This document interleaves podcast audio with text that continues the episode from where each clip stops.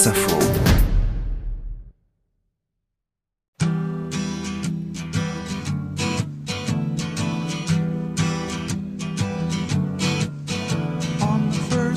George Wallace was shot down this afternoon as he campaigned in Maryland, not far from Washington. Howard?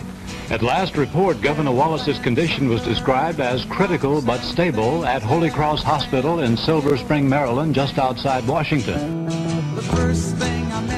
George Wallace, candidat à l'investiture démocrate, vient de descendre de scène dans le Maryland en ce début du mois de mai 1972.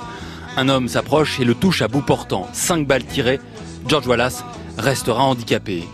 Immédiatement, les spéculations vont bon train, d'autant que Wallace est le genre d'homme politique qui adore être détesté.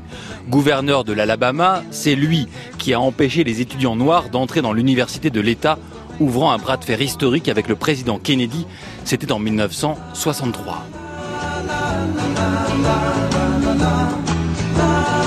En 1970, il a été réélu gouverneur de son État face à un candidat noir en menant une campagne profondément raciste, une publicité par exemple montrant notamment une jeune fille entourée de sept garçons noirs avec ce message ⁇ Réveillez-vous l'Alabama, les Noirs veulent prendre votre État ⁇ La main sur le cœur, Wallace a juré qu'il en a fini avec la défense de la ségrégation quand il s'est lancé dans la course à la présidence en 1972.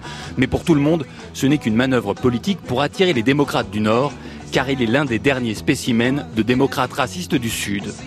Arthur Bremer, le tireur, expliquera avoir seulement voulu être célèbre et aurait tout aussi bien tiré sur Nixon. Le lendemain de la tentative d'assassinat, Wallace gagne le Michigan et le Maryland qui votent le même jour, lui offrant une voie vers la victoire. Mais incapable de poursuivre, Wallace jette l'éponge et c'est dans un fauteuil roulant qu'il se rendra à la convention à Miami en juillet où il assistera au triomphe de George McGovern, un triomphe de très courte durée.